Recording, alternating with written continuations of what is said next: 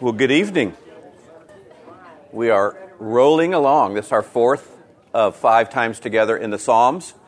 We'll do Psalm 23 tonight and some related sheepery type of discussion. And we'll uh, move to Psalm 150 next week with some bonuses. We'll take a look at how the Psalms were used in celebration and in praise.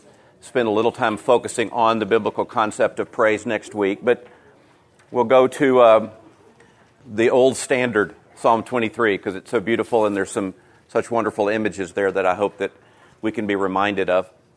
So uh, let me pray for us, and we'll, uh, we're going to have a little exercise at our table first as we I'm going to have you look at the psalm uh, from a doctor's eyes and uh, see if we can diagnose what, what's going on in the psalm. But let me, let me pray for us and we'll get going.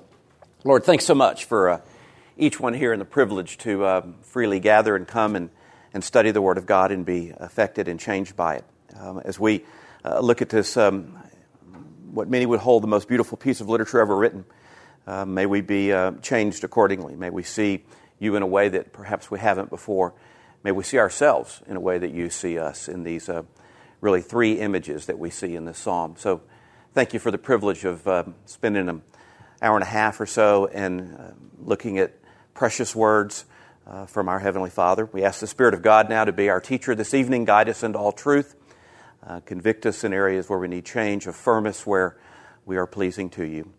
For our time with you and each other, we ask you to bless it now.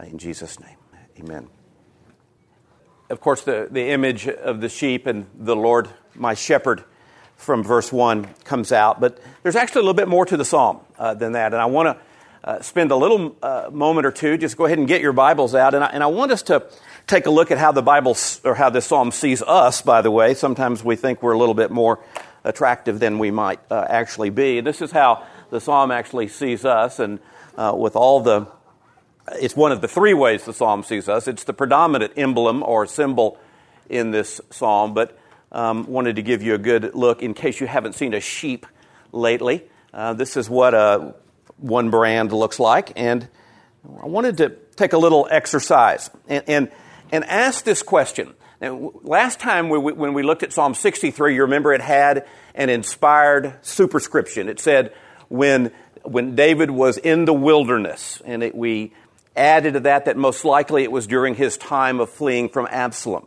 You'll see several of the Psalms. Tonight has one too, a Psalm of David, but it doesn't, which is inspired text, but it doesn't give us any background in what's going on. And sometimes to figure out the background is really helpful to see what the Psalm is doing. Well, if we don't have an inspired background, we don't have God telling us this is what was going on in David's mind when he wrote it. We don't even know when he wrote it. Most likely he wrote it later in his life. Uh, but we can look at the psalm and go backwards, like our friends Sherlock Holmes here and, and Watson, and try to figure out what were the concerns or problems, however you want to state it, that the psalm addressed in David's life. In other words, if, if Psalm 23 provides the solutions, what were the problems? What, what is this addressing? What, we need to remember that we're reading often uh, responses to issues. The New Testament is the most clear on that. We'll see a letter to the Corinthians. Well, Paul just didn't decide to write the Corinthians. Think I'll drop a little ditty off to the Corinthians, maybe about 16 chapters worth. No, they brought him issues, whether by messenger or letter or combinations, and then he addressed those in response.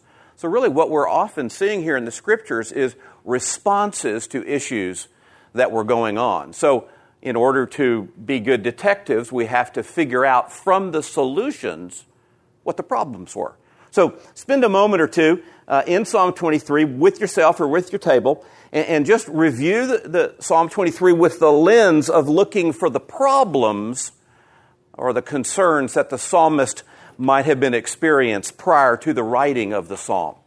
He writes the psalm after his issues have been dealt with and he tells us about it. But let's go back before the writing and before he got solutions. What might be some of the issues that were on his heart and on his mind that the psalm that the psalmist addresses? You can just list them in your notebook or talk about them among yourselves, but spend just a, a, a few moments. This is also a good technique in order to invoke good observation, especially on very familiar texts. Psalm 23 problem, from my perspective as a teacher, is you guys are going to go, hey, been there, done that. I've read Psalm 23 before. Thank you very much. Well, I'm going to push this just a bit and say, let's really carefully read it and, and sort of look at it through a different lens. What issues is the psalmist addressing? What might have been the problems uh, before the writing of the letter in David's life? And this thus becomes the solution. So take a few minutes, I'll shut up, and you guys can sort of look at it from that perspective. Okay. I just want you to tuck those away. If you jotted them down, either actually or sort of lodged them in your mind, it's another way to sort of force yourself to be good observers of the text, to ask good questions, and to try to figure out what's the author's intended meaning. An interesting or a neat little way to remember author's intended meaning are the letters A, I, M. What's his aim? What was the author's goal in producing this letter? And often you can unlock letters like this or little poems like this by seeing the different areas, in this case in David's life, in which uh, the psalmist or God dealt with the psalmist. And then David writes what is known now as an individual psalm of confidence. We talked about an individual lament psalm last week in which he was expressing his concern. We knew from the inspired superscription what the situation was. And then if we didn't even have that, he tells us what the problem is. In, in individual expressions or psalms of confidence, actually what's happened is is because the, the psalmist has been so affected by the Lord's constant love and care for him, and that's what he recalls in the psalm, he can confidently express his care for the Lord, his love for the Lord, and his ability to handle whatever it is that's coming his way because he's been through the middle, if you will, with the Lord. He's been in the battles, uh, and God has come to his rescue time and time again. And so, confidence with fide, with faith, he can express his ongoing trust of the Lord based on God's past provisions for him. So, I think we're going to see some situations in here where David was struggling, as we've seen before. Uh, and these are areas in which uh, David recalled God's goodness to him and was confident in, his, in those expressions and confident in God's continual care for him. Thus, his conclusion in verse 6. It's been called the shepherd psalm because, admittedly, the sheep shepherd imagery is the predominant image um, or metaphor, but actually there are three scenes or three images. If this was a movie, there would be three separate sets in the movie. The, the, the long opening first act would be in the field as a shepherd with his sheep, uh, and that's clear the pasture imagery in verses 1 through 4, where the shepherd sheep emblem or metaphor comes out. Uh, we also see, however, that there's a banquet hall in verse 5 and a, a gracious hosts who set a table uh, before David. Uh, these areas all would have been literally familiar to David, spent a lot of time in the pasture, literally with sheep. He spent, he spent time in the king's palace and has seen fine meals. And as we saw last time, he loved to go to the sanctuary, uh, where the Ark of the Covenant was, uh, the, the presence of God literally closer there in that day and age than uh, that we might think today. And he loved to be in God's presence. And that seems to be what he is longing for. I'm going to argue a bit um, for, and that he desires to uh, be there again and wants to always be there. Uh, this is really a look back over David's life. Uh, this is why the psalm is so emblematic of his time with the Lord. These are the life lessons that he's learned from God and he chose to use those three scenes from his literal life, but the passage is going to take on spiritual and metaphoric meaning quickly as we leave the emblems or the metaphors behind and we see that they get converted uh, to spiritual language and how God has dealt with him like a shepherd has with a sheep, like a gracious host has in the provision of a meal, uh, like uh, a wonderful time uh, in worship uh, where he's actually in the presence of the Lord in the, uh, in the tabernacle. You got to kind of understand sheep and shepherds to understand this uh, passage a bit. Probably a, not, a lot of, not, most of us aren't shepherds, I might venture. And in fact, at the back of your book, you've got, I think on page 115, 118, we did a, a pretty long discourse if you want to uh, read that on your own. But I just sort of took some lifts from that just to kind get us in the mood of what it's like to be a sheep um, uh, and a shepherd. Uh, to be very obvious, the main job of a shepherd was to provide food and water for sheep. You don't have to go to seminary to understand that. You don't have to know too much. But that's the essence of the relationship. And it's going to be the key image that David's going to bring out in this psalm. Because sheep are not very good at finding things for themselves, neither food or water, but especially food. Uh, and they need thus guidance. And we're going to see the many provisions of the Lord in our lives spiritually being compared uh, by the use of the metaphor of how a shepherd would care for his sheep. Uh, there's all sorts of biblical imagery uh, of the sheep and shepherd, and uh, we see in uh, God the Father being seen as the good shepherd in Isaiah 40. Ezekiel, by the way, will talk about bad shepherds, the priests that were not caring for the people, but God is seen as a, the chief shepherd here in Isaiah 40. Uh, the good shepherd, obviously, in Christ in John uh, chapter 10. Uh, elders are to shepherd the flock of God among them, the same uh, words that you'll see throughout the scriptures, this idea of a pasture, thus pastor, uh, the idea of feeding and providing, feeding and leading is usually a neat way to remember that. But this imagery is found throughout the scripture because he employed events and occupations that were routine to his audience. Uh, the day in the life of a shepherd might start in the morning where he uh, would call forth his flock unto himself. Uh, think of all the many verses that Jesus would use. My sheep hear my voice, for they, they know it. There's a particular call that a shepherd would have that his sheep would come to him because at night sheep uh, were mixed in with other sheep from other flocks, but in the morning he would call his own to himself. And they would go out into the field and often would be watched with the help of, of dogs that the shepherd would also have. Uh, they would, uh, the shepherd would search for stray sheep, for they are prone to wander. Uh, Lord, I feel it, prone to leave the God I love. Uh, and the main reason that he would search for the sheep is that he's responsible. And thus, the image in the New Testament of the hireling is not all that concerned, but the good shepherd wants to take care of those because they're his and they're not just uh, under his stewardship, they actually belong to him. At least once a day, sheep need a good watering, and he would supply the flock uh, with water from streams or little troughs that came out from predictable wells. You've got to keep in mind we're going to see some topography of the land in which some of this uh, shepherding was going on. At times it was very brutal and hostile land, and water became very crucial uh, to their literal existence. In the evening, he would call his sheep back to himself, and they would go to some sort of a pen.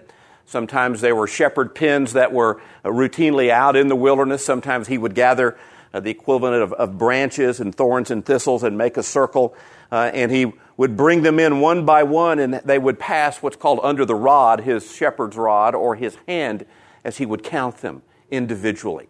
And so that inspection in the morning, that inspection at night, the imagery of care throughout the day. Sheep and goats were kept together during the day, but interestingly, are separated at night. Jesus in Matthew 25 will talk about the separation of the sheep and goats. Uh, imagery very familiar to his audience, that this is just what happened, that different kinds were separated from each other you might see images like this uh, in, in, your day as a, as a sheep or a shepherd. Um, the, the, the, terrain would change and at times would be very dangerous. Uh, it would be at times very refreshing and beautiful and calming. Uh, all the sort of the day in the life of the sheep and the shepherd is captured in this little psalm if we look carefully. But these are the images that, that uh, Palestinians and the Israelis uh, experience daily. Uh, this is uh, right above Nazareth, by the way, and, and the, the, topography of the land as you see it has vegetation, but it can be some tough walking as it's uh, the rock outcroppings are, are consistent. Uh, the, of course, the, the way you make money in this business is to have baby lambs, uh, which grow up to be rams and ewes, and then they have more, and that's how you make a living as you shear them and sell them. And so, the importance of the new sheep and the care for the mothers and the protection of those that were too young or perhaps injured by the shepherd um, the flocking of the sheep as they would go into uh, their particular areas at night or be called by the shepherd. This is actually some photos from uh, in and around Jerusalem, probably from the 1920s. It may be a little tough to see, but it's really quite stark imagery where the uh, Bedouin shepherds are taking care of the sheep in this quiet water um, pool. Um, you see the land can also become very stark uh, and dangerous as uh, as you would make your way to better pastures. You might have to go through some rough terrain to get to the next pasture because you didn't want to overgraze a particular area. And like we're experiencing now, drought, the lack of rain can affect how you would maneuver. And you had to go where, where water was predictable. Um, it's hard to see, but he's actually pouring oil on the head of sheep for oil. Uh, just the compress from, from olive oil was a, a salve, it would have been an ointment for protection against uh, open wounds, or uh, uh was used in bathing as well to uh, soften the skin uh, and then the provision of water in the sheep pen uh, as they were uh, brought in at night. And what you can see is um, some pretty tough, arid area.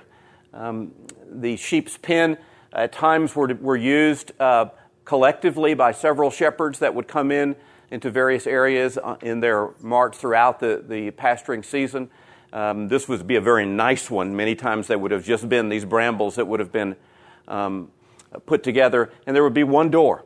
And the shepherd at night would lay down in front of the door. Um, I lay down my life for the sheep, and no sheep can leave without my knowing or come uh, without my knowing. And that imagery is obvious uh, throughout the New Testament as the Lord Jesus uh, pictures it. There are three major sections to this little uh, psalm of only six verses, but the first four is going to describe uh, how the Lord leads David using the metaphor or the emblem uh, of the shepherd with his sheep. We'll also see that David will then reflect upon the Lord as his sovereign deliverer under the emblem of a gracious host in a banquet hall. It's sort of like David is looking back over his life and, and maybe like a movie, maybe somebody that writes movies or, or, poetry and literature can think this way. Those kind of word pictures just came to his mind and those concepts of what life was like with, with God. His time in the wilderness early as a boy, as he was a shepherd, his time in the banquet hall and lastly, the, confident, the confidence that he will exude uh, since he knows the good and loyal love of the Lord. It will always follow him, and he shall be drawn to communion with the Lord. Um, and even in times where he was estranged from the Lord, um, that was God's goodness that always brought him back. And we saw that in the lament psalm as the lamenter recalled God's previous acts of kindness toward him. And here in the expression of confidence, he is confident that God will continue to persist in his goodness and his loyal love to me. We'll, we'll spend a little time on that uh, important word, loving kindness or loyal love, because it's the essence of how God is faithful to us, um, not just as a king here in the Psalms, but as all human beings uh, who know him through his Son.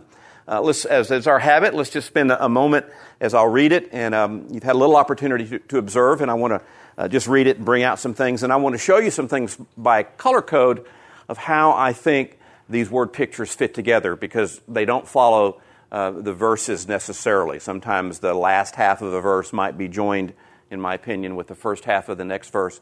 We'll throw that out for your consideration. But let's just go through this psalm together. Uh, the Lord is my shepherd, I shall not want. He makes me lie down in green pastures. He leads me beside quiet waters. He restores my soul. He guides me in the paths of righteousness for his name's sake. Even though I walk through the valley of the shadow of death, I fear no evil, for you are with me. Your rod and your staff, they comfort me. You do prepare a table before me in the presence of my enemies. You have anointed my head with oil. My cup overflows. Surely goodness and loving kindness will follow me all the days of my life, and I will dwell in the house of the Lord forever. It's interesting that the psalm uh, begins with the use uh, of the word Yahweh here and concludes with the personal name of God. Uh, certainly, David used the, the Hebrew Elohim from time to time, but he was in a covenant relationship with the personal God, Yahweh. Uh, from the Hebrew to be verb family, I am all the way to he is, that word conveyed that idea of the ever existing one. And what we're going to see in this psalm is the ever present one. For lo, I am with you always. Uh, that kind of imagery that Jesus will say in Matthew uh, 28 uh, here, for you are with me. Uh, the ever presence of the Lord is at the forefront of David's mind as he recalls God's goodness and his loving kindness. Now, from a little color code perspective, I, I'm going to present the material this way that actually the Lord being my shepherd and my lack of want is actually connected to the place in which I eat as I lie down, as He makes me lie down in green pastures. Then the, the restoration, the healing ministry or provision of the Lord kicks in as He takes me to quiet waters, and there He restores my soul. So, the importance of peace and, and rest and quiet uh, in the overall healing ministry of the Lord. Don't just think of getting over some sort of illness. But as we're going to see here, uh, the, the concept of soul in Hebrew thought is all that one is. It, a person is a soul. They don't just have a soul. Uh, Hebrews viewed a person as a soul. Uh, he guides me then in the right paths. He knows the way to go like a good shepherd. He can get me through uh, the difficult parts of the terrain. Uh, even in, in, while we're out uh, foraging for food and water, it can be dangerous. Uh, and we might walk in dangerous areas. And we're going to talk a little bit about the imagery that's, that you would see on a daily basis, and it was quite frightening uh, as you see shadows move, and it's hard to figure out what's down there, and, and the lack of clarity of what's going on. You need a guide that knows the path. And if you've ever done any wilderness hiking or hunting or fishing, you depend upon your guide uh, to go to the right spots. Uh, and that comfort that comes with the, the good guide uh, who emblematically leads with the rod and staff. Those are the implements of his guidance. And then the image changes as we, we leave the pasture, pasture and we go now to a banquet hall. Uh, in the king's palace, I take it in David's mind, and this table that is prepared, and then this interesting little phrase, uh, in the presence of my enemies. Uh, they're watching, and we'll see how the words sort of unfold there as David, as we've seen in the lament psalms and we've seen in Psalm 1 and 2, uh, the retribution uh, is a part uh, of what the, uh, he is confidently expecting that God will vindicate me, even if times are tough. My enemies will be defeated. Uh, and, and, and that the, the idea of anointing and, and, and enjoying the fat of the food, something that we try to avoid, but that was a great luxury and something typically reserved only for the Lord in that economy and that idea of, of anoint here. It's a different word than we saw in Psalm 2. Uh, lastly, his conclusion. If all that is true, if my lessons learned in the, in, in, out in the field and in the banquet hall are true, then surely goodness and mercy or goodness and loving kindness will follow me because they always have been. God has been consistently loving me and been loyal uh, in the relationship that He and I are in, David concludes. And so I want to go where He is. Remember, in his mind, the Lord was in that place particularly. He now dwells inside of all of us, but, and that's the major difference between the age in which we lived and the age in which David lived, in which only kings and a few special emissaries of the Lord were granted the indwelling Holy Spirit, and only for a time, it seems, that Saul had the Holy Spirit leave him. Psalm 51, David says, Take not thy spirit from me. He wanted to go where God was in his physical location, and so he wanted to be around the Lord. That's how he concluded. Sort of like Solomon at the end of Proverbs, he writes a very simple saying, you know, it's good to follow God. This is the conclusion of David. I take it toward the end of his life as he concludes and thinks about his, the images of his life with the Lord. Uh, using the settings, therefore, of a pasture and a banquet hall and the sanctuary, I believe that David is meditating on the many provisions of the Lord, and that's the, the key uh, phrase I want you to think about. Others will say the many ministries of the Lord, but I think provisions is a little bit more precise. This is what God is doing for us. It has applicability certainly to David back then, but these are the consistent types of provision that God has for his sheep. David meditates on the many provisions of the Lord and confidently, and that's important, concludes that his, that is the Lord's persistent, loyal love will draw him to communion with the Lord in the sanctuary. Whether he is estranged from God or tight with God, it is God's consistent, loyal love that will keep him coming back and thus keep him keeping on. And that's what uh, has permeated David's heart at this time in his life, and it's what he concludes that this is what life with God uh, is like. So, in the first four verses, we're going to um, probably do a lot more observation tonight than we've done in the past. Take a look at, at almost every word, making sure we see uh, the metaphor and then how it converts. Um, because if we don't do that, we've really missed the point of the psalm. And there's also some very uh, interesting word choices that David uses, sort of like pulling arrows from his quiver. He shoots these particular words that have great meaning and precise understanding and really can add to our understanding the beauty of this little poem. So in the first four verses, he's, as we've seen him before, he's meditating.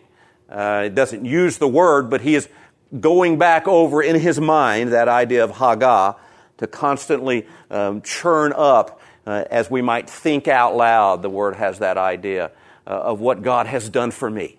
It's not just that quick, oh yeah, this is a deep pondering, a deep inner growl, as the word is translated elsewhere, the, uh, that gut kind of uh, inspection and, and deep thought that meditation truly is. And David meditates on how the Lord leads him using the emblem of the, the sheep and shepherd.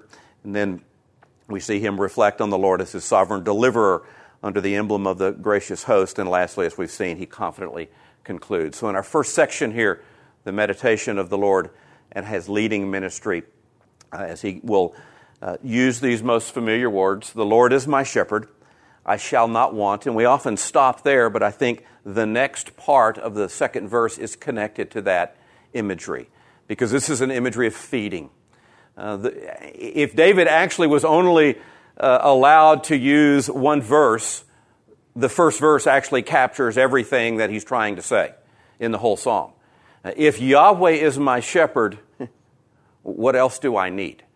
Uh, and I think that's the most, one of the most basic truths of the faith that at time we sort of get faked out from and, and say, well, you know, if I just, if I just read this book, if I, if I just had that blessing, if I just went to that conference, if I just knew what Brian knew, my life would be more with the Lord. What he's saying is that he's sufficient.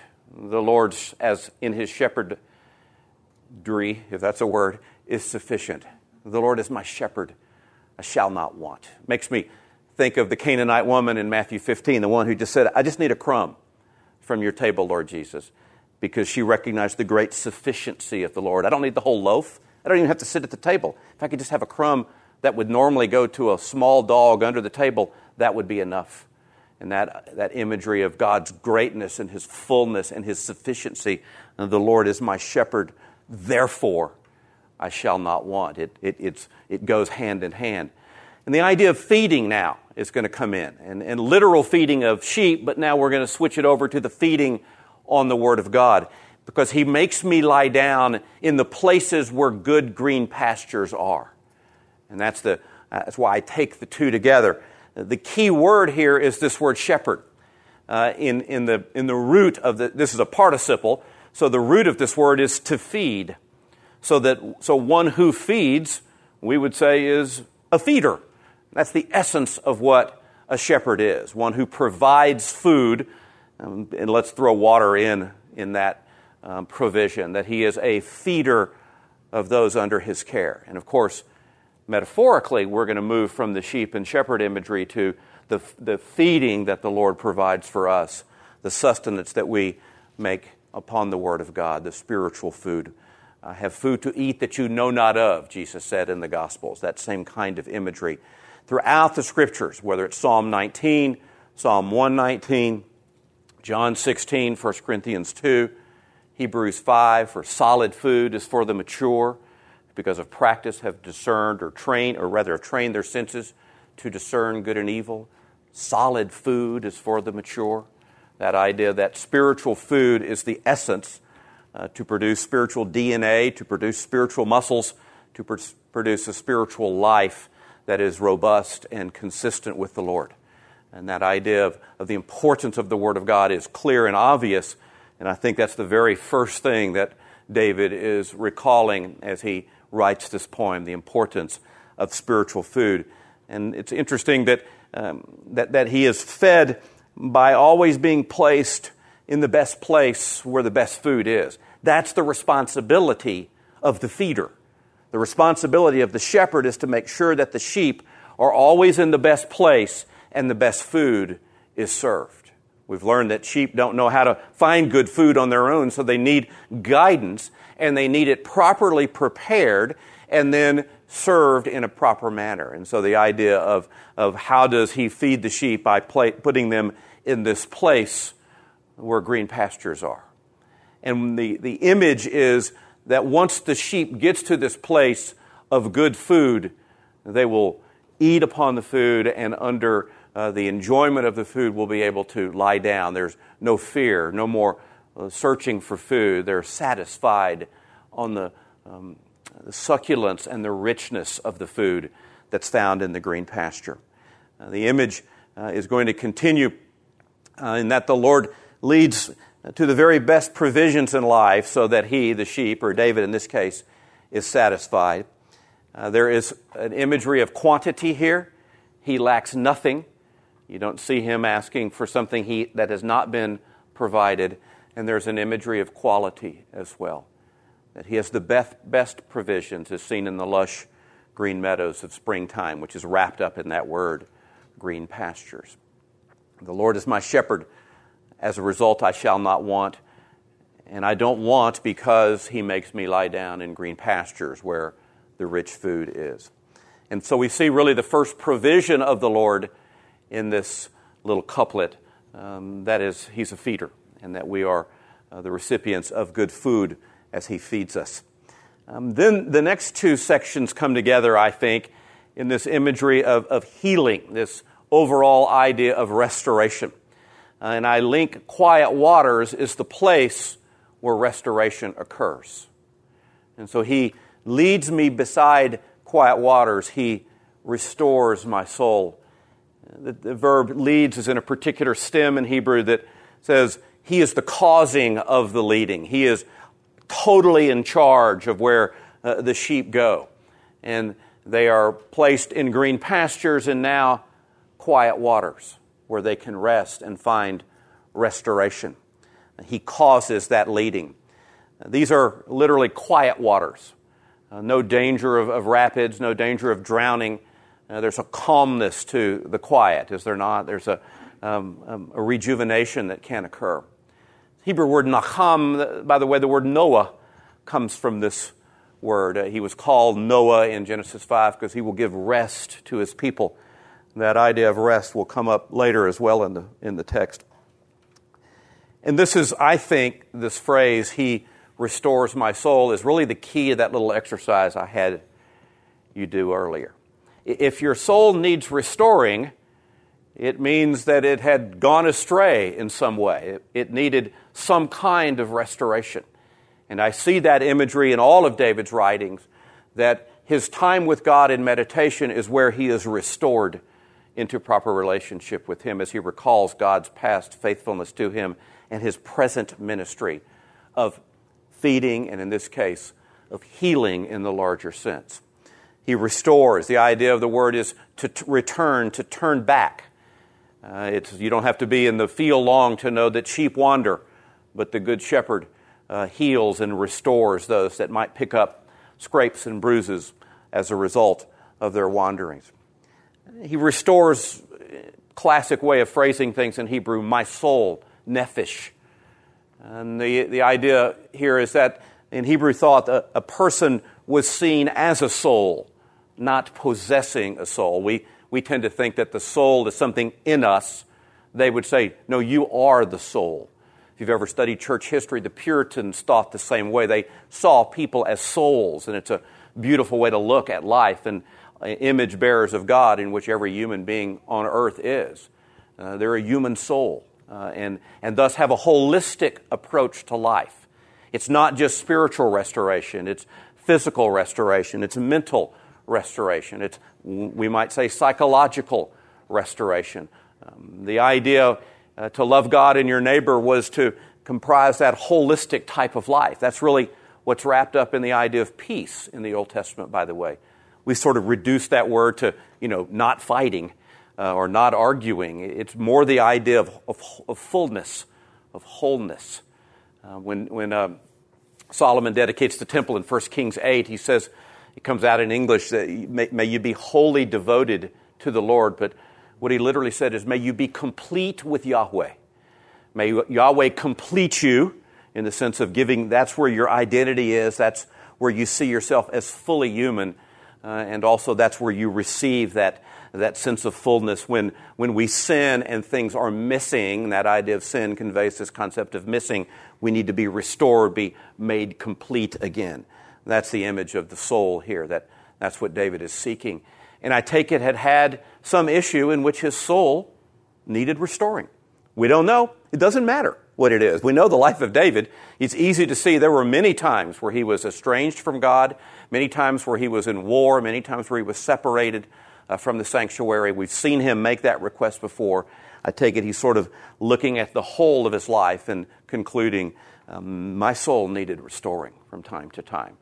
Uh, and his desire to be in the presence of God was the ultimate place of peace for him, the ultimate place of completion. Uh, he leads me besides quiet waters. He restores my whole life, my soul. He leads David in this case to complete restoration. Uh, he leads him by placid waters. That's the emblem in the psalm, but it refers now to the spiritual side of the human. And of course, the restoration of the soul is the ultimate truth. Uh, as we see now that the Lord is not only a leader, he causes the sheep to go to this place. He set in mind this is the place where you need to go. That's part of good leading, is taking people where they may not know they need to go so that restoration and quiet can result. Uh, and so we see not only is he a feeder, but he is a leader and he's a healer, and use that concept of healing holistically, that he is one who is involved in the completion and the recompletion of human beings, if you will, as we are schismed at times. Uh, he guides me in the paths of righteousness for his name's sake. Uh, interesting word usages here. The concept here of guiding is he, he, he leads by turning the eyes to a goal. That idea of guidance where, where, where you're not just going in front and saying, follow me. It's, it, it's look, let, let, let us go to this goal together. This is where we're going a more holistic form of guiding, where the, where the one being guided is told what it is that the goal is, what we're trying to accomplish. And to do that, if my eyes were over here and my guide wants me to go over there, he's got to turn my eyes to that new goal. And so that idea of guiding is interesting. And then these paths of righteousness, it literally comes from the Hebrew word uh, to, to roll. Uh, and the idea is that if we roll something that has some weight, it creates an indentation in the dirt. Uh, think of a wagon train. Uh, wagon trains weren't prone to just kind of go off anywhere they want, went, wanted to. They would stay on the proven paths, which was the right path to get you there, because over time it had been worn in through the rolling of the wagon that this was the path to go. Uh, there's some indication that this word roll, by the way, could be the word behind Galilee, the, the northern part of Israel, what we'd be familiar to our hill country around Kerrville, San Antonio. The land had a roll to it. And so the idea of, of rolling, indentation, sometimes even circle, because a circle would produce some sort of an imprint, conveys this idea. But certainly it conveys the idea that this is a track uh, from something uh, that rolled, and that's what it's that term being translated as paths. And we've seen this word righteousness before, but it's really the key to understanding the Lord. Psalm 11:7 says, "The Lord is righteous, yea, he loves it." Okay? It's not just that he's got some rules and okay, we're going to have some rules here if I'm going to be in charge. He loves it. He loves the ideas of standards and conforming to those standards. I mean, the whole gospel presentation and message is based on that, is it not? That there's a standard, we fall short or veer, do not meet that standard, and he comes up with a way through his son that we can meet that standard. Seek ye first the kingdom of God and his righteousness, his right way of doing things, his ways of doing things. Hebrew word sadiq, uh, Melchizedek in Genesis 13 or 14 uh, is the king of righteousness, the standard Old Testament word for what life with God was like. Right. Oh, uh, Psalm 11, 7 yeah, is, is one of the clearest indications that God Himself is the standard and He is serious about the eye of people keeping the standard. So, really, what this, uh, this phrase that seems rather laborious, it, it, simply means the right paths. The same image of, of finding where the other paths have, uh, you know, wagons have rolled out uh, the indentation on the land and follow that path. That's the guide who can take us on the right path. The Good Shepherd knows the right way, the right path to travel. Now, sheep are prone to wander. So, Houston, we've got a problem. And that's the essence of, uh, of the um, bad news uh, of, the, of the scripture as it reports how God gathers wandering sheep and uh, woos them and guides them to follow uh, the right path by turning our eyes, by being with us, by setting a goal with us to, um, to, to make, meet that end. We've seen this throughout the scripture. We've seen it before and here a couple of times, and I love those little because verses that are found throughout the scripture because it sort of does open heart surgery on the Lord and it let us, lets us peer in to his intent. Why does he do stuff? Uh, we learn in Ephesians 2, for example, we're very familiar with, for by grace you've been saved through faith, that not of yourself, it is the gift of God. Uh, verse or two before that, he, he did all this uh, to unbelievers who did not deserve anything so that he could show how gracious he was. In Romans, he, he, he put his son on a cross so he could show how righteousness, how righteous he was, and that he was serious about keeping standards. Here he tells us why he guides us on the right paths, so that we'll talk about him as a good guide. He guides me in the right paths for his name's sake, for his, for the sake of his name, his reputation. We don't talk that way much, but you've certainly heard that expression. Um, you know, this, that guy has a good name in the community. It's not that his name, John, Bill, Larry, Sandy, is, is good. The person behind the name, all that that individual stands for, has that good name.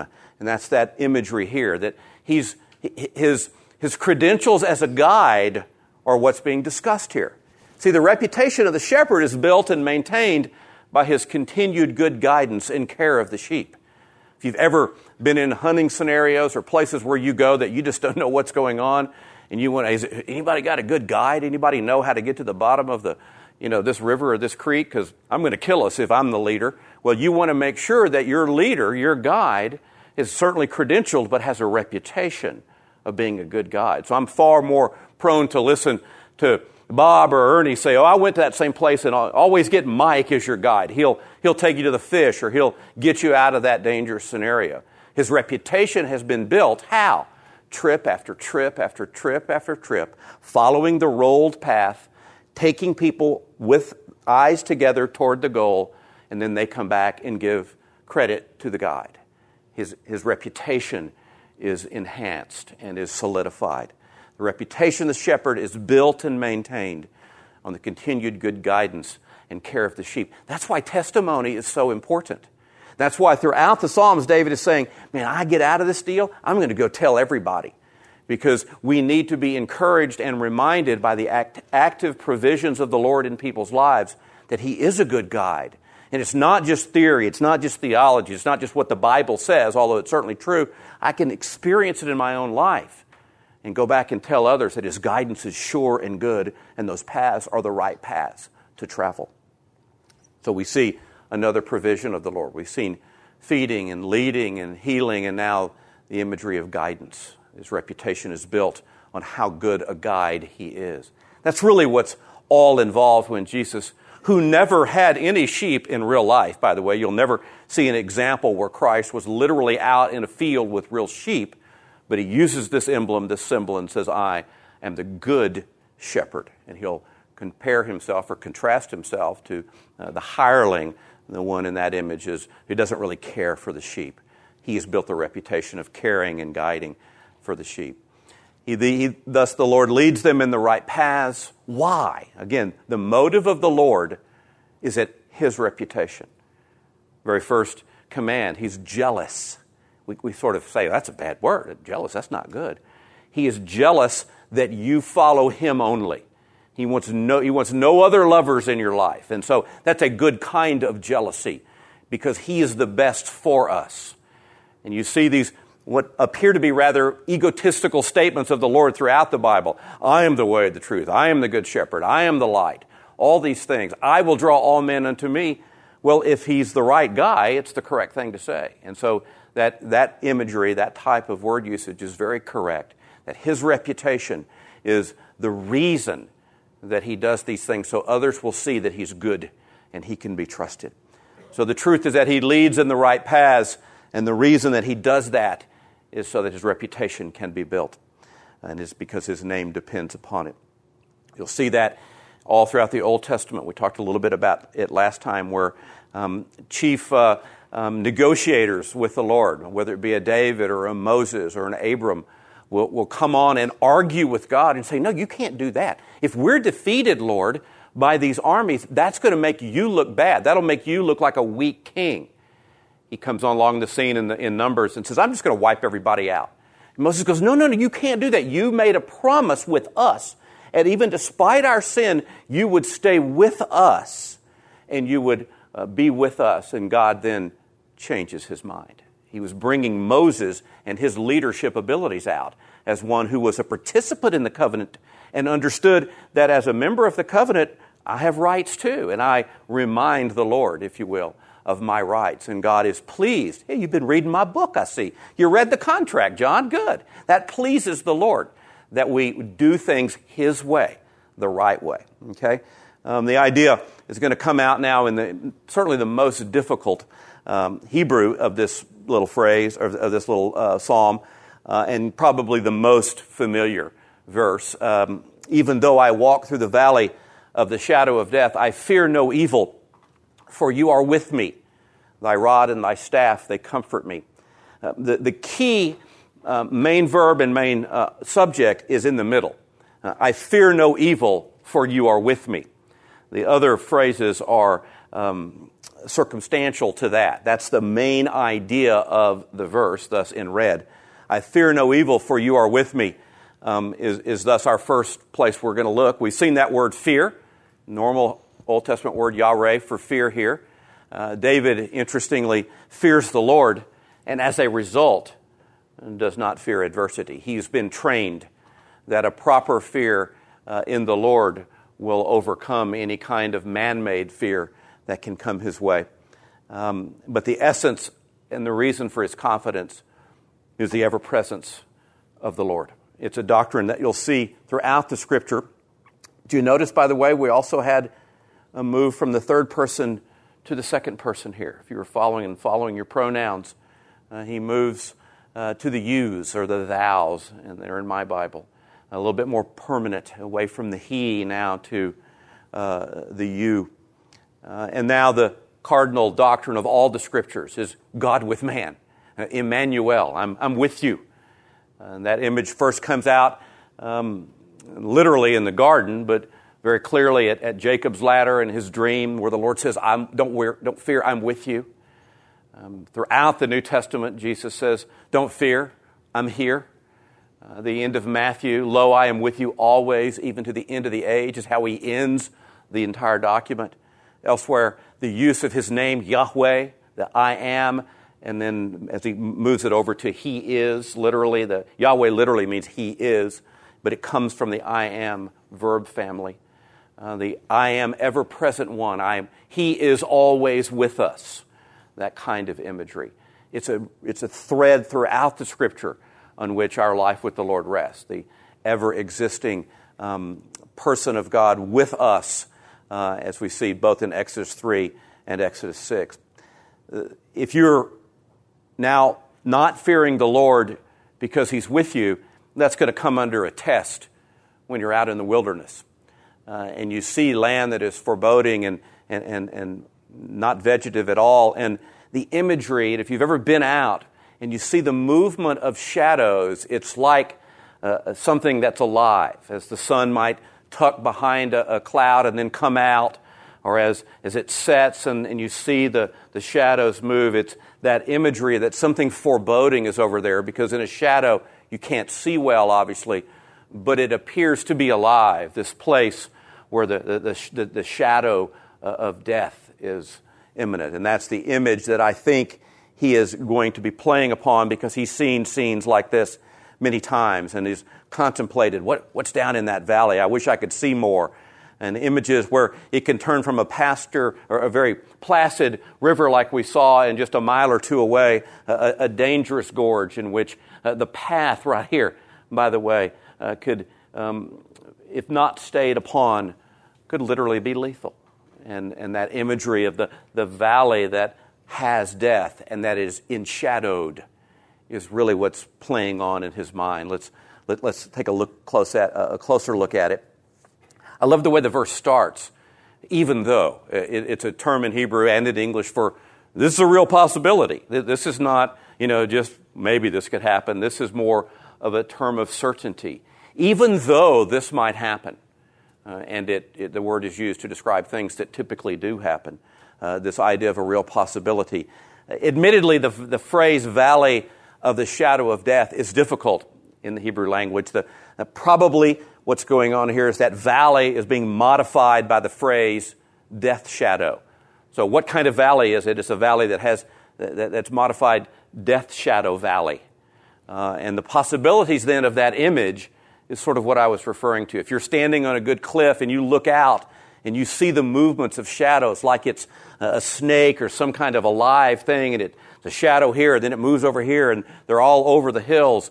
The images of that's an extremely dangerous place. I, I don't want to go there. The, that, that perhaps the, the shadow is like death, uh, haunting me, uh, waiting, lurking for me. And so the image of, I better stay where the path is rolled out and stay with the guide who has averted my eyes toward the goal that he has for me because I don't know what's out there. I, am not confident out there. Uh, the ground is not sure out there because I can't see. And certainly, David would have been very familiar with life threatening situations. So, all of these images from the field uh, that he would have known that we would have in our own lives, how we can picture um, life with the Lord, our own lives uh, from the images that we've seen in our own life. And I think that's what's going on here with this phrase, the valley of the shadow of death. And then it's interesting that the, the rod and staff, uh, the physical implements, uh, become emblems uh, for comfort. Uh, a shepherd would have had uh, both a rod that could have been used for correction, uh, a longer staff that would have been used to help him test the stability of a rock, an area in which they might walk or just to help him along the path, to provide like a cane.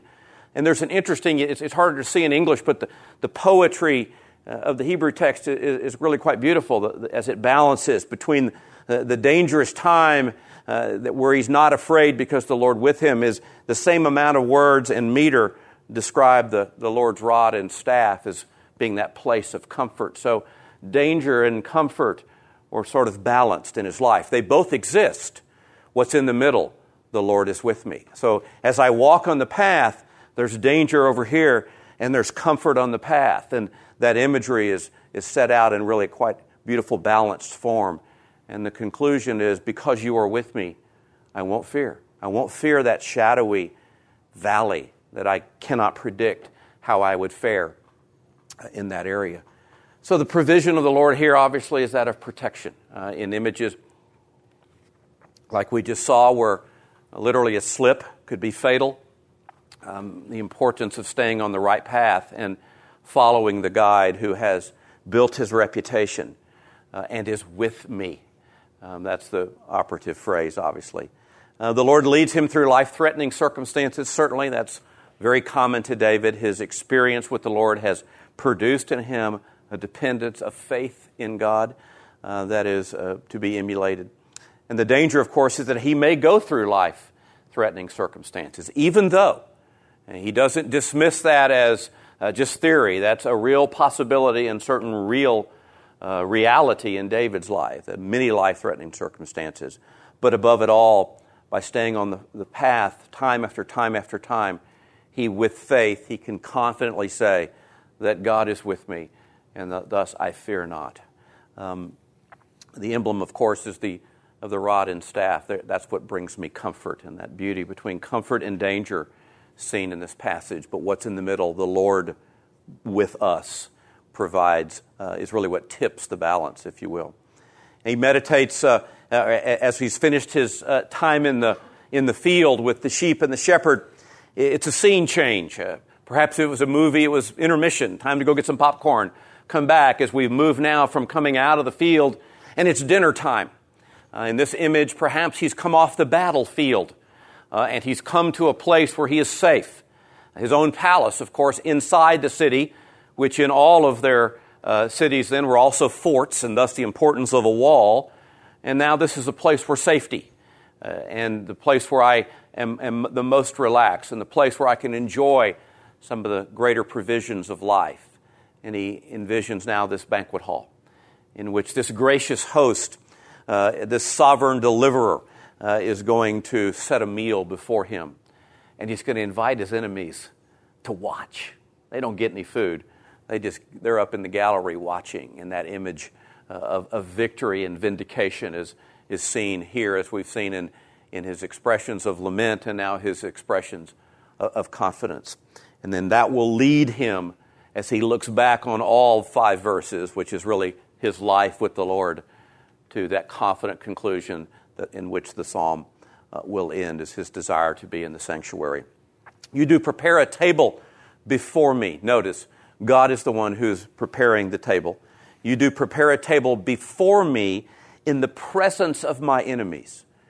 You have anointed my head with oil. My cup overflows, is his conclusion. Literally, to set in order uh, with the, the imagery of, of dishware, of, of food and table, of food and dishes on the table, that imagery of provision. And that God is the one who's cooking the meal and setting the table before David shows the, the intimacy of their covenant relationship and the enjoyment that we in covenant with God can have uh, as He provides for us in this case. Uh, literally, He sets that, that table, that, those dishes and foods towards my face, like He like he, he moved my eyes from the path that I was on and moved them toward a goal that he wanted me to go with him on. He now has made sure that my face is in front, or that the dishes are in front of my face at the table. As the uh, imagery of before me is literally, they're now facing me or they're towards my face. And then the enemy, or in, in the presence of my enemies, is literally reads, in front of those that hem me in. Uh, there's several words for enemy in the Old Testament. One of them, by the way, is Satan, from which we get the word Satan, uh, adversary or foe. That is really a, a description of Satan, as you see in Job, for example. The adversary, Ha Satan, comes before the Lord. But it's a common word in the Old Testament for an adversary or foe, an enemy. But this is another word that describes what enemies do. Think about it. They, they, they, they, they fence me in. They, they, I don't have any freedom when someone's chasing me and cutting my flanks off or, or trying to uh, route me from uh, the side or the rear or attack me from uh, in the front. I, I'm, I'm, I'm hemmed in by their presence. And that is sort of revealing of how he felt about that constant times of his life. David's life is marked by his times with the enemy. About the time he was 20, 21, until the time he was 30, he was on the run from Saul. His whole college and young adult life was built on the run as he, as he had to learn to depend upon God and, and, and, his, and his men out in the field as the enemy taught or sought to hem him in.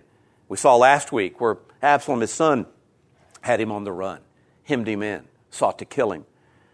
In the presence of my enemies, now God will set a table, set it toward my face, and they will see it. They will be, it will be in front of them, literally, uh, those that hem me in. So, security, even in the midst of trouble, that imagery sort of comes out now. That because the Lord is there and the Lord is providing for me, He's also protecting me from those enemies that God has also invited to this metaphoric banquet in which He is uh, the only recipient of food. Uh, he is anointed on the head with, with fat, literally. It's not the word Masiach, like we saw last time, from which we get the word Messiah. Uh, this is a, a, delicacy in their culture. Um, again, if you read Leviticus, the fat was always reserved for the Lord, so it was uh, this choice part of the meal uh, that brought flavor, obviously. Uh, and they weren't all that concerned about gaining weight. I mean, they walked everywhere, so it wasn't that big a deal. And so they, uh, to have fat was a, a wonderful uh, opportunity of abundance and a demonstration of prosperity. And he, he pours this melted fat in this image uh, all over his head. Uh, and he is, uh, it is before him in, a, in a ridiculous amount of provision. And as a result, he, the image of, of, of oil and uh, that, that, comes over him, this idea of, of, of, hospitality and joy, makes him step back and, and uses the, the emblem of the cup, uh, his, his lot in life, uh, his, what you are given to drink, if you will. Uh, and whatever it was that David was given to drink, whether it's just a thimbleful uh, or a bigger cup, it was not just full, it was overflowing. Why? Because God was the provider. And God was the server of, that, uh, of that cup and that oil in which he uh, placed over David. The imagery here is that of he's satisfied, he's saturated, he's full. The Lord is my shepherd, I shall not want. He, not, he doesn't just supply, he supplies abundantly. And over the top is the imagery. And of course, David's getting this meal in the presence of his enemies. And so the idea of protection, provision, we've seen elsewhere, uh, is brought out by the Lord here in Psalm 23, verse 5. The Lord prepares a banquet table for David in the presence of his enemies, indicating, first of all, sustenance in times of need, that God will take care of him even if enemies are present. There was food from the Lord. He anoints his head with oil, indicating the rejoicing, time of joy that can be present even in times of great need and great danger. Uh, and that the Lord makes his cup run over, that his abundant provision is his portion. And that is our, all of our portions uh, as we are in relationship with God. He holds nothing back from us. We are complete in him. We've been given everything pertaining to life and godliness, 2 Peter 1. Uh, and I think one of the things that might grieve him the most is the failure to follow the imagery of, of the Canaanite woman in Matthew 15 and fail to see the utter sufficiency of the Lord and his overwhelming and abundant supply of all that we need has been provided over and above, is the image.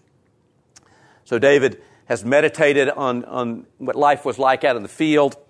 He's been joyfully provided for in a by a gracious host in a banquet setting as his enemies watched on. And now he lastly, he kind of puts all those together in a nice little bow and ties a good string about around it and says, if that's my life, then I am confident that God will continue to provide for me. Why? Because he has faithfully done it up until this day. I see no break in the provision in the past. Why would I therefore conclude that there will be a break in the future. Thus, the importance of testimony, the importance of meditation, the importance of knowing God's faithful acts to us and me individually really becomes the springboard by which we can confidently expect His ongoing provision in the future. So he confidently concludes that since the goodness and loyal love of the Lord will follow him always, he will, that's what will draw him into communion with God he basically concludes why would I ever want to be anywhere else other than with the Lord if he is so consistently good and faithful to the covenant with which I'm in with him? That's, that's how he concludes. It's, it's a very logical conclusion. God is the absolute best covenanteer you'll ever be in a deal with. He's the best partner you've ever had. He's the best uh, guy to sign a contract with you that you've uh, any contract you've ever signed. He will never not provide the stipulations of the covenant that rest on his table. He's simply asking us, by his faithfulness, would you attempt to mirror my faithfulness, to be like God or godly? And these two terms, goodness and loyal love, are going to be the operative ideas in David's mind, and I think are highly applicable for us today because um, uh, th- th- these words are found throughout the Scripture.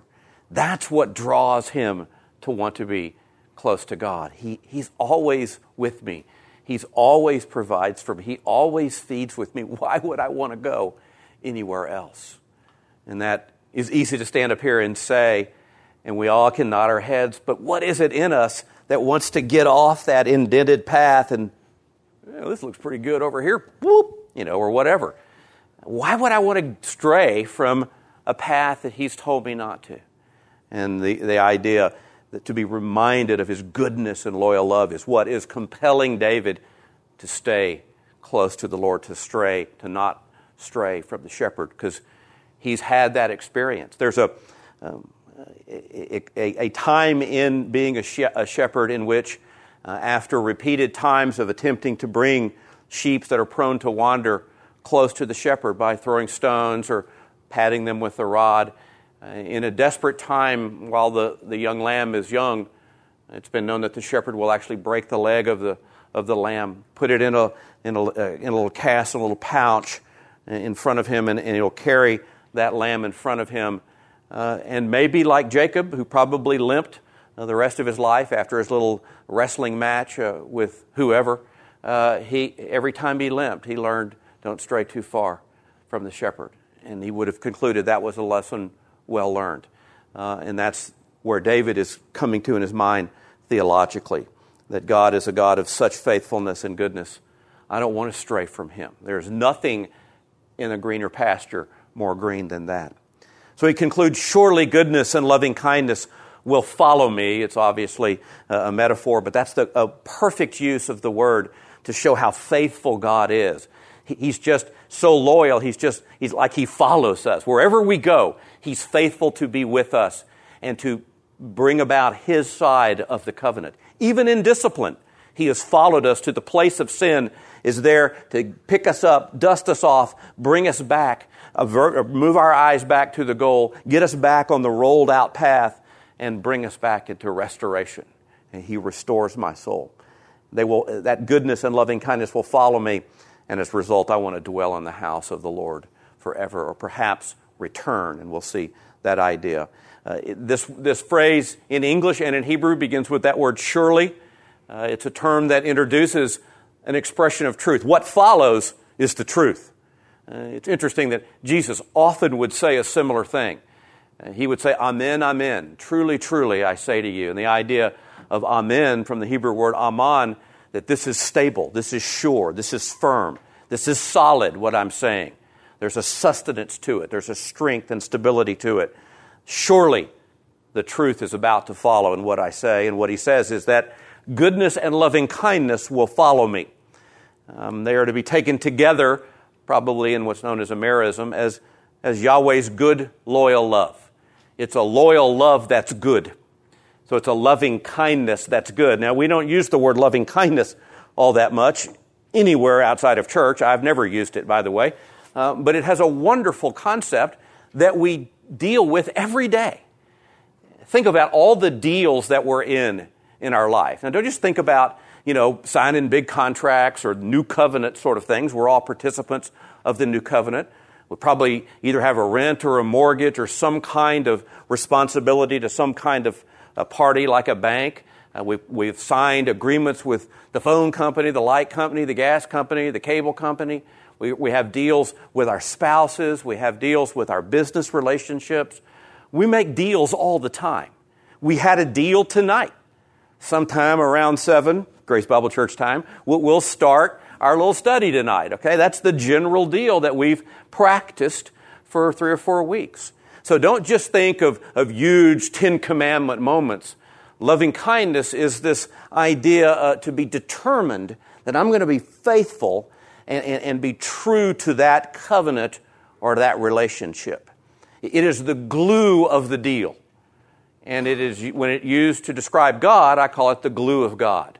This is the, that part of God's character that says, whatever happens, I'm in it. I'm not leaving. Now, I'll be true inside the covenant stipulations, and if that includes discipline, I'll be true to discipline, but there'll never be a time where I won't be with you. Lo, I am with you always, even to the end of the age. You are with me, therefore I will not fear. That's the, the beauty of that word, chesed in Hebrew.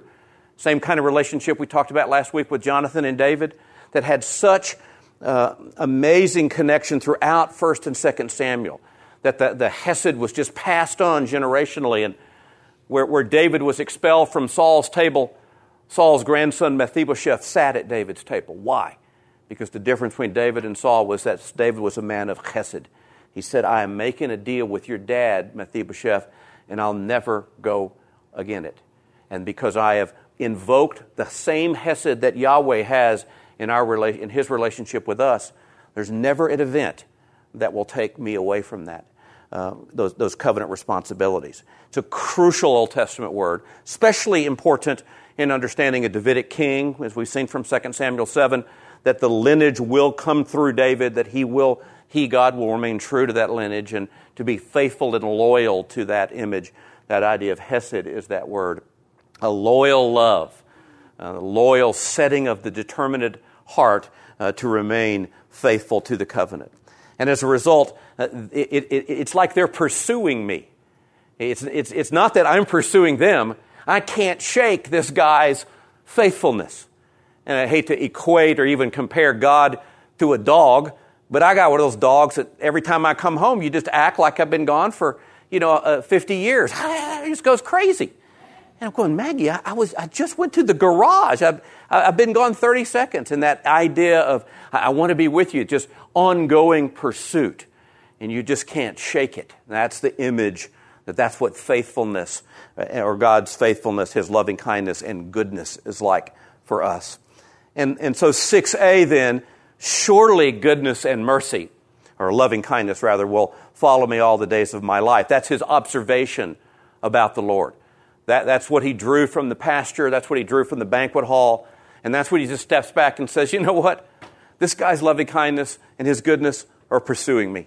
I, I can't shake them. I don't want to.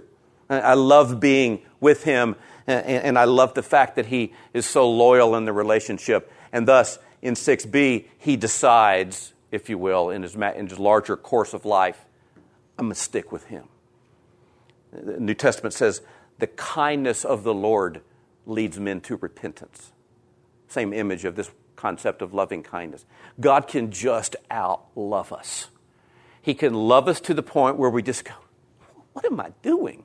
Why, why do I keep sinning against this faithful, loyal partner? Why would I do that? And he woos us. We, we often think we're only changed by the rod, and there is times for the rod, but also sometimes the kindness and love of the Lord.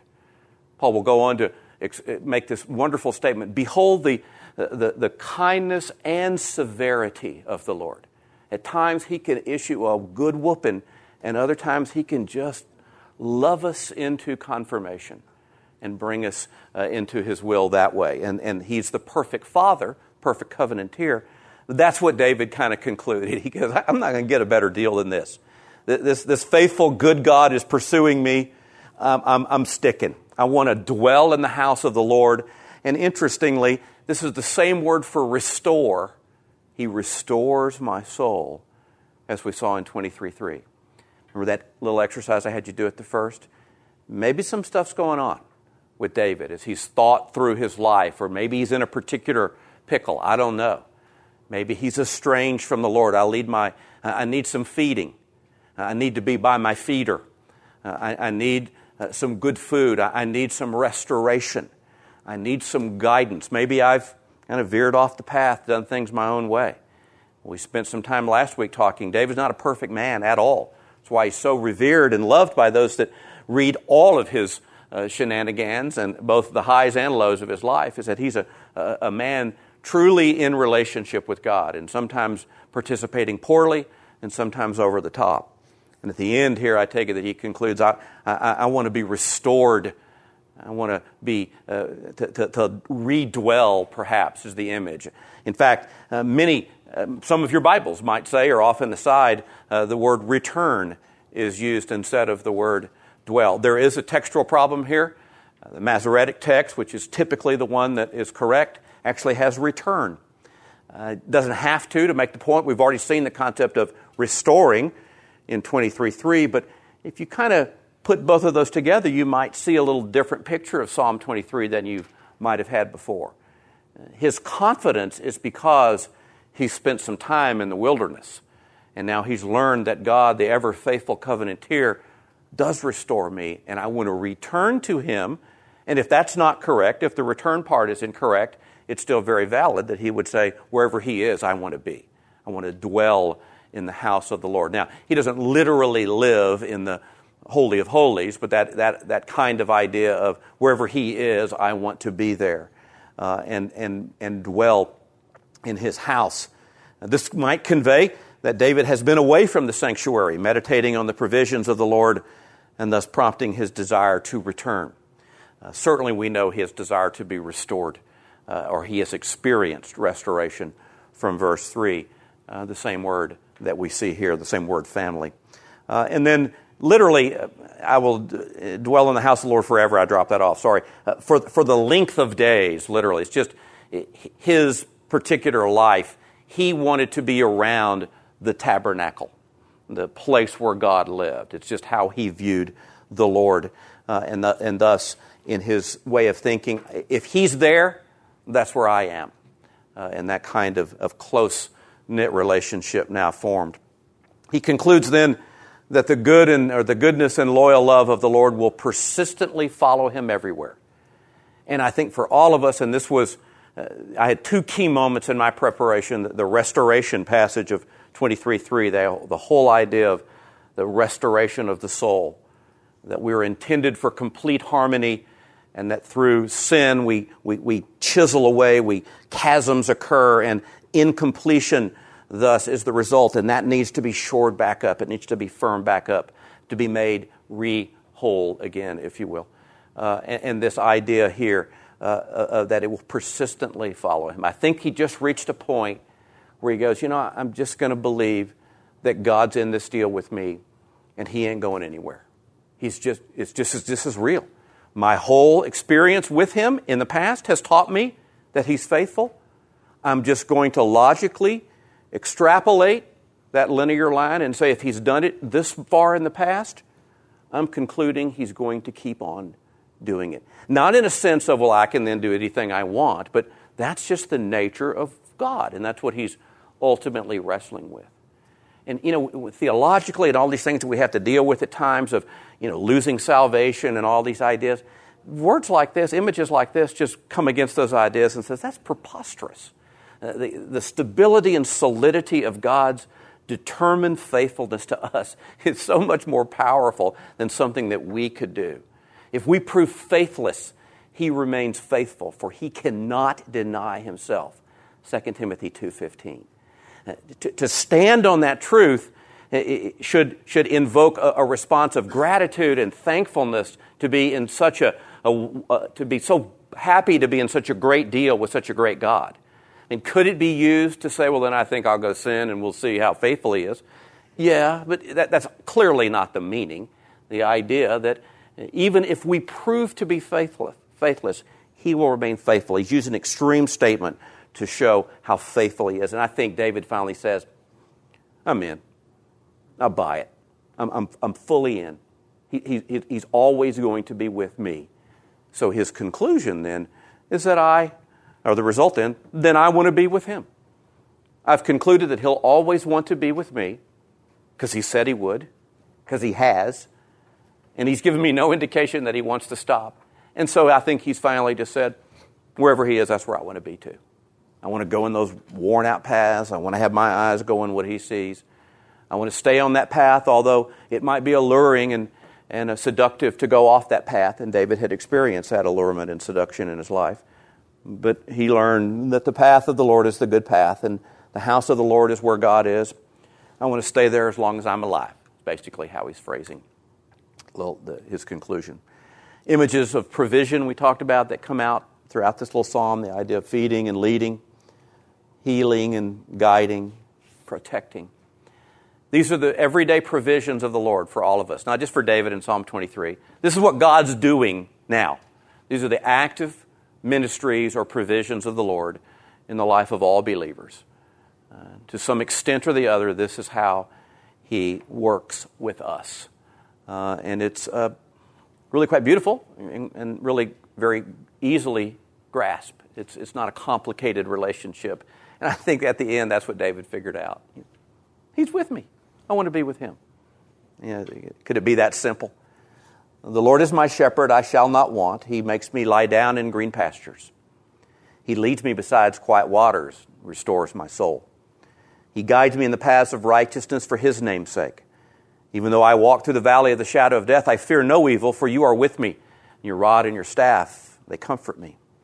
You do prepare a table before me in the presence of my enemies. You have anointed my head with oil. My cup overflows. Surely goodness and loving kindness will follow me all the days of my life, and I will dwell or return to the house of the Lord forever. The Lord is my shepherd, I shall not want. The essence of Psalm 23. And hopefully it's, it's, it's give you some things to, to ponder upon. I want to go back. We got, we got about 10 minutes. Certainly, any questions or comments. But were there any things that you observed in your uh, little preview that we did that you didn't feel, or that, that I dealt with, or that you were confused about, or did that help you in any way? It, it's a, it, I particularly like that kind of study, but I'm also not so stupid that I don't think that just because I like it, everybody else does. But it's an interesting way and a kind of a creative way, I think, to look at familiar passages, to sort of force those eyes back to those familiar areas of the text where it's all marked up and say, I'm going to look at this afresh and to come at it sort of like a, a counselor, John, or a doctor. You know, what, what, what were the symptoms that presented prior to this uh, prescription? We got some time. Anybody? Um, Rhonda. The rod was the shorter rod that you would, the sheep would pass under that were, was for close, uh, what's a word in military, I think, close guard kind of thing, where you, you could just poke someone, like move, move that sheep here. The staff would have been larger, and the staff would have been also an element of defense. David used not only the stones, but the, the staff to uh, ward off uh, attacks. You know, the, the larger staff that we, you would use, that became a club also. So other than culturally, I don't really know, but they're clearly both stated, but that's how they were used. And the rod, especially, is important on the metaphoric level that you passed under the rod. Accounted for in the morning. Rhonda, here. Coming back. Rhonda, here. Good. Or, I'll use Lance. Where's Lance? you all stay here. I got to go get him again, and we'll bring him back.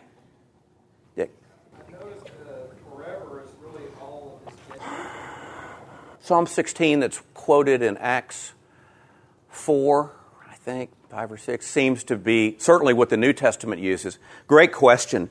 Um, if you really want to go deep on that, an excellent book is called The Other Side of the Good News, which is really uh, in, inside in the doctrine of hell, but it, it, it, goes back before that into the whole concept of Sheol, the afterlife, paradise, Tartarus, Abraham's bosom, what is all this stuff that the Bible talks about.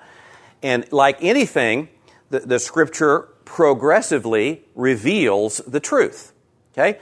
Now, we, we walked in this room with a very clear indication that immediately if an individual dies, they're either in the presence of the Lord or not in the presence of the Lord, which is the essence of, of, of heaven. Heaven is at a place, I don't know, but how the scripture talks about it is to be absent from the body is to be present with the Lord. But that we, it, it takes a while for the scripture to get you to that certainty that Philippians in that case brings you. So the idea of Sheol, which is literally just the grave in most of the times that it's used, if we were to go to a, a burial, we would say, all right, that's a hole and the casket's going in the grave. But like we might imagine, it expands also to the place or places that the departed might have gone to. So the departed spirit place it's sort of that's the next little like it's like like peeling an avocado. Sort of the next thing. Oh, interesting. I didn't know about that. And and it, it's David sort of right in the middle uh, of that progression. Now, interestingly, Job had uh, wonderful insight into it, and I don't know if if he just alone had it or am I missing what David would have understood.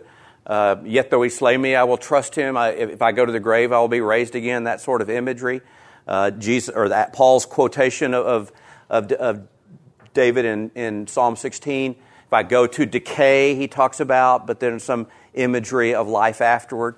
Um, his, his statement to his, the son that died as a result of his sin with Bathsheba. He's certainly at least saying, wherever you are, I will go to you. Could he be saying that you're in a place of the Lord's presence and I will go there also? All, all I'm really trying to say is it's not as clear as we have it. But those are the, the, the, little citations that just off the top of my head that you can kind of study on your own. But it's important, I think, and I, I really try to do this every time I have the opportunity, is we walk into these Old Testament passages with so much more knowledge than they would have had. And it's just not fair to, dump all this concrete of theology that we have and say, you've got to hold up everything I, I know already, you, will see where it's just a, a, a, a, brick in the wall. You know, good night, I'm quoting some rock and roll song. I can't believe it. Uh, Pink Floyd, I don't have any idea where that came from, sorry. I'm glad some other stuff doesn't come back. That'd be very embarrassing. But it's just another thread in the tapestry, a safer metaphor. Um, and, and, and, and you see it build. So we have to be very disciplined to say, okay, where did I get all this knowledge that I have? It's, you'll find that it's more in the, the graduate school side of the Bible. The Old Testament, sort of the elementary school side of the Bible. And we're, we're taking some pretty serious Pauline nuggets and forcing them back. You can see them in shadow form, but not everyone uh, understood everything equally uh, at the same time. It's like reading a book. You know, the characters develop, plot thickens, uh, and it moves along. Yes, sir. When we read like the Old Testament, how do we balance how the New Testament interprets the Old Testament mm-hmm. versus you know how what they would know? I mean, recommendation. The first reading, I try to put blinders on, where I just I have to leave my knowledge that we spent a couple of weeks ago or three weeks ago in Psalm 2 that that will eventually be used about Jesus. And I have no problem. That was God's intent all along. But I've got to also know that the likely candidate for that psalm is a Jewish king living under the authority of the Lord. So just that, that knowing the story of the Bible and where things fit in, where the next brick comes in, where the next tapestry area is affixed is important, kind of knowing the whole story, knowing where you are in the story. Uh, it's easy to talk about places you've been, so you could tell the whole story of your vacation to Cozumel, or you could tell the last day, or you could do it linearly. So I like to do linearly, this is what's going on, this is what people would have known, and just be very rigid in my first pass through that what would the author's intended meaning mean to someone who got a literal scroll and some priest or prophet was reading it in a synagogue in Hebron or Machpelah? What would they have thought? You know, what did they know and what and now then the next level is is because ultimately the scripture all points to Christ it's to have a Christological and theological view of things is, is correct, but it, it will all eventually come in through the Christ junction, if you will. How did the Bible use this to get to there? And, and that step is also helpful because you'll identify two or three more little relay moments, like passing the baton to see how the doctrine is fully formed to that we understand and just make the mistake of saying, oh, didn't everybody? Little silly things. Like, what did the people in the upper room in Acts 2, what did they know about the rapture? What did they know about the gifts of the Spirit?